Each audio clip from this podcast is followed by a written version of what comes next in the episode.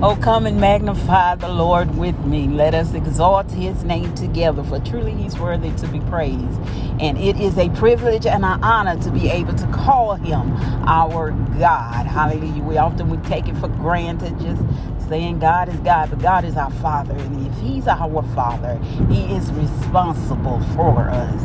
Hallelujah to the Lamb of God. It's just good to know that we have a Father in heaven that is looking out for our best interest. So, whatever it is that you're dealing with, that you're going through, know that it did not take him by surprise. He's all knowing, all present, omnipresent God. He's everywhere at the same time. He sees all, he knows all. He's Alpha, he's Omega, he's the end, he is the beginning. He know all things before it even begin. And when it started in our realm, it's already finished in the spiritual realm. Hallelujah to the Lamb of God. We just got to learn to take control of the situation. What is already done in heaven it is done in earth. For he said, Whatsoever you bind on earth is already bound in heaven. We have that authority. We just got to learn to walk in the power of his might. Hallelujah to the Lamb of God. Welcome to With Purpose, our Purpose podcast. It is a podcast designed with you in mind, understanding your purpose, your identity in Christ Jesus. For we have to know who we are and to whom we do belong. In such a time as this, time we never seen before, shall never see again. For God, for Christ, hallelujah, is soon to return. He did not end on the cross, but he got up out of the grave and he said, I go away to prepare a place for you, and I'll come again and receive you unto myself. And we said, Come, Lord, come. But in the midst of while he's waiting, and the Bible is being revealed and unfolding itself as in Revelations. Hallelujah to the Lamb of God. Excuse me. And hallelujah. As it's constantly unfolding, the Bible is uh, uh, revealing itself. The words are coming into reality. It is upon us and we see it all around us. But we rejoice in the fact and knowing that we have a place to call home. But while we're here in the process, we still have a purpose and God has a plan for us because He's allowed breath, His breath, to enter into our lungs on this morning and woke us up to see another great day. Hallelujah. He has planned for us.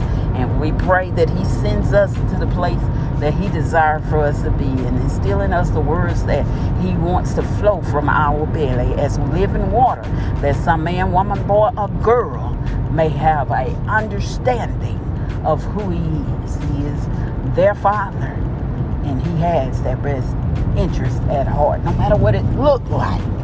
God is still in control. He allows He allows things to happen for your growth. Remember, all things work together for the good of those who are called according to his purpose. And that loves the Lord, loves the Lord. And we love, love the Lord all our heart and all our mind, all our soul and our understanding. Hallelujah to the Lamb of God. For truly, truly, truly, I tell you, he is worthy. You know, sometimes we throw our pity parties and things get so heavy laden on us, we take on the cares of the world and all the people that are around us. What God did not require us to do, He required us to pray for them, and if there is a need that we're able to meet, we also do that. But even for our enemies, He said, "Love your enemies." Mm. It's hard to do sometimes, but that is the love that God has for us. So we weren't always his friend. Hallelujah. Because we worked against him. But his forgiveness toward us and, and with the confession of our mouth. Hallelujah. And trying to live a life that is pleasing to him with the help of the Holy Ghost.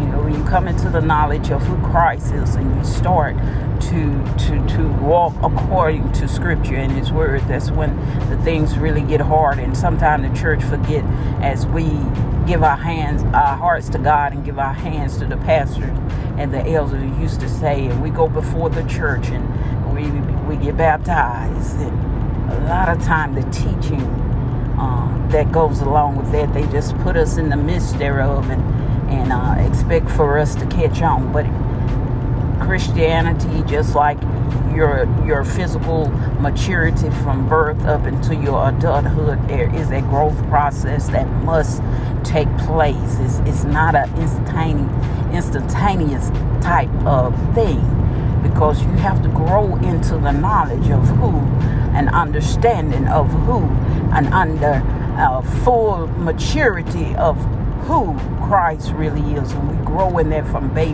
what we call baby Christian, where we, uh, Paul said, we feast on the, the milk, and and just the milk of it is to have the knowledge of who Christ is. Now, there's a difference between having the knowledge that He is our Savior and that He came, He died on the cross for us, and that He rose again and He got right up out of the grave. And the other process is that is that we must be baptized in the Holy Ghost. We only physically baptize in the water as a confession that we acknowledge who Christ is in our life and that He is our Savior. And it represents when we go down in the water, His death, and when we come back up, His resurrection. Then we have to receive the Holy Ghost. And we're praying, hallelujah, for the Lord to endow us with His Spirit uh, the unctioning of the Holy Ghost continue to grow us and teach us and uh, lead us to all understanding in the maturity of who Christ is. Now, that same power that raised Jesus from the dead is that power that is now working within you.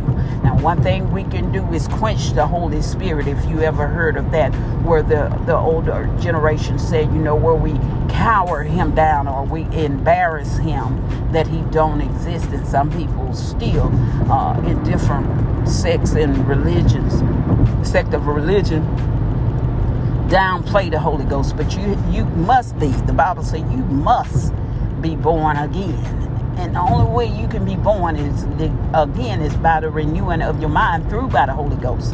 That that is who is teaching you. It's not a it. It's not a feeling. It is a he. It is a persona. It is a person, just like Christ was a person. He teaches you all things, knowledge, understanding. He is maturing you in the growth. But your te- your body is the temple of the Holy Ghost, a place to dwell. Now He don't dwell in unclean place. So if your temple, your body, this is our church, is is our temple. This is where the Holy Spirit dwelled. When Christ died, that veil of separation called the Holy of Holy place. Understand that the church then was divided in the outer court, the inner court, and the Holy of Holies. It was in section, and the only people that could go to the Holy of Holy was the priest.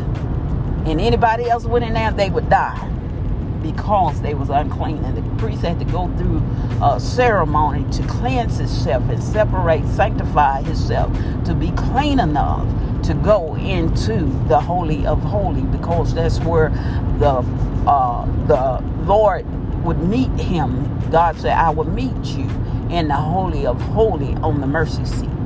So it was all behind that veil. So when christ died that veil split in half and then the Holy Ghost was allowed to come out and dwell amongst man if we receive him. So now we're that temple.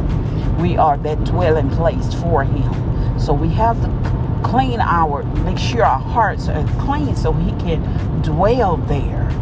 So we have to be constant, Lord Jesus, in everything that we do. Sin, dwelling in our members and in our body working things that are unseemly, the Holy Ghost cannot dwell there. It's not a go and come feeling. He wants to mature within us. And remember, we said that what we feed, it will grow. So we feed our spiritual self through prayer, reading Bible, asking God for understanding, to stand in His presence. Always remember, where do you spend your time? Where do you spend your, spend your leisure time? Where's, where do you spend most of your time? Wherever you spend your time, wherever you spend your money, that becomes your focus. That's idolatry. So let's learn to spend that that time and put in that effort. Let's make room. Hallelujah. Whatever, whatever you make room for. If you ever heard that song, uh, Jonathan, Jonathan McReynolds, uh, I make room for what I treasure. Mm-hmm. We have to learn to make room for God and let Him become all consuming in our life and in full control. And as He does that, He leads us, He guides us, He directs us. And even when you feel like you're overwhelmed and you're in a bad place or you're in trouble, you have that wisdom of the Holy Ghost that has transformed your mind to be able to navigate you through things. Remember, He's Alpha, He's Omega. Already planned our end from the beginning. So he know where we're going to wind up. Trust the process. You all be blessed. You be safe out there on today as you travel up and down the dangerous highways and byways until we meet again.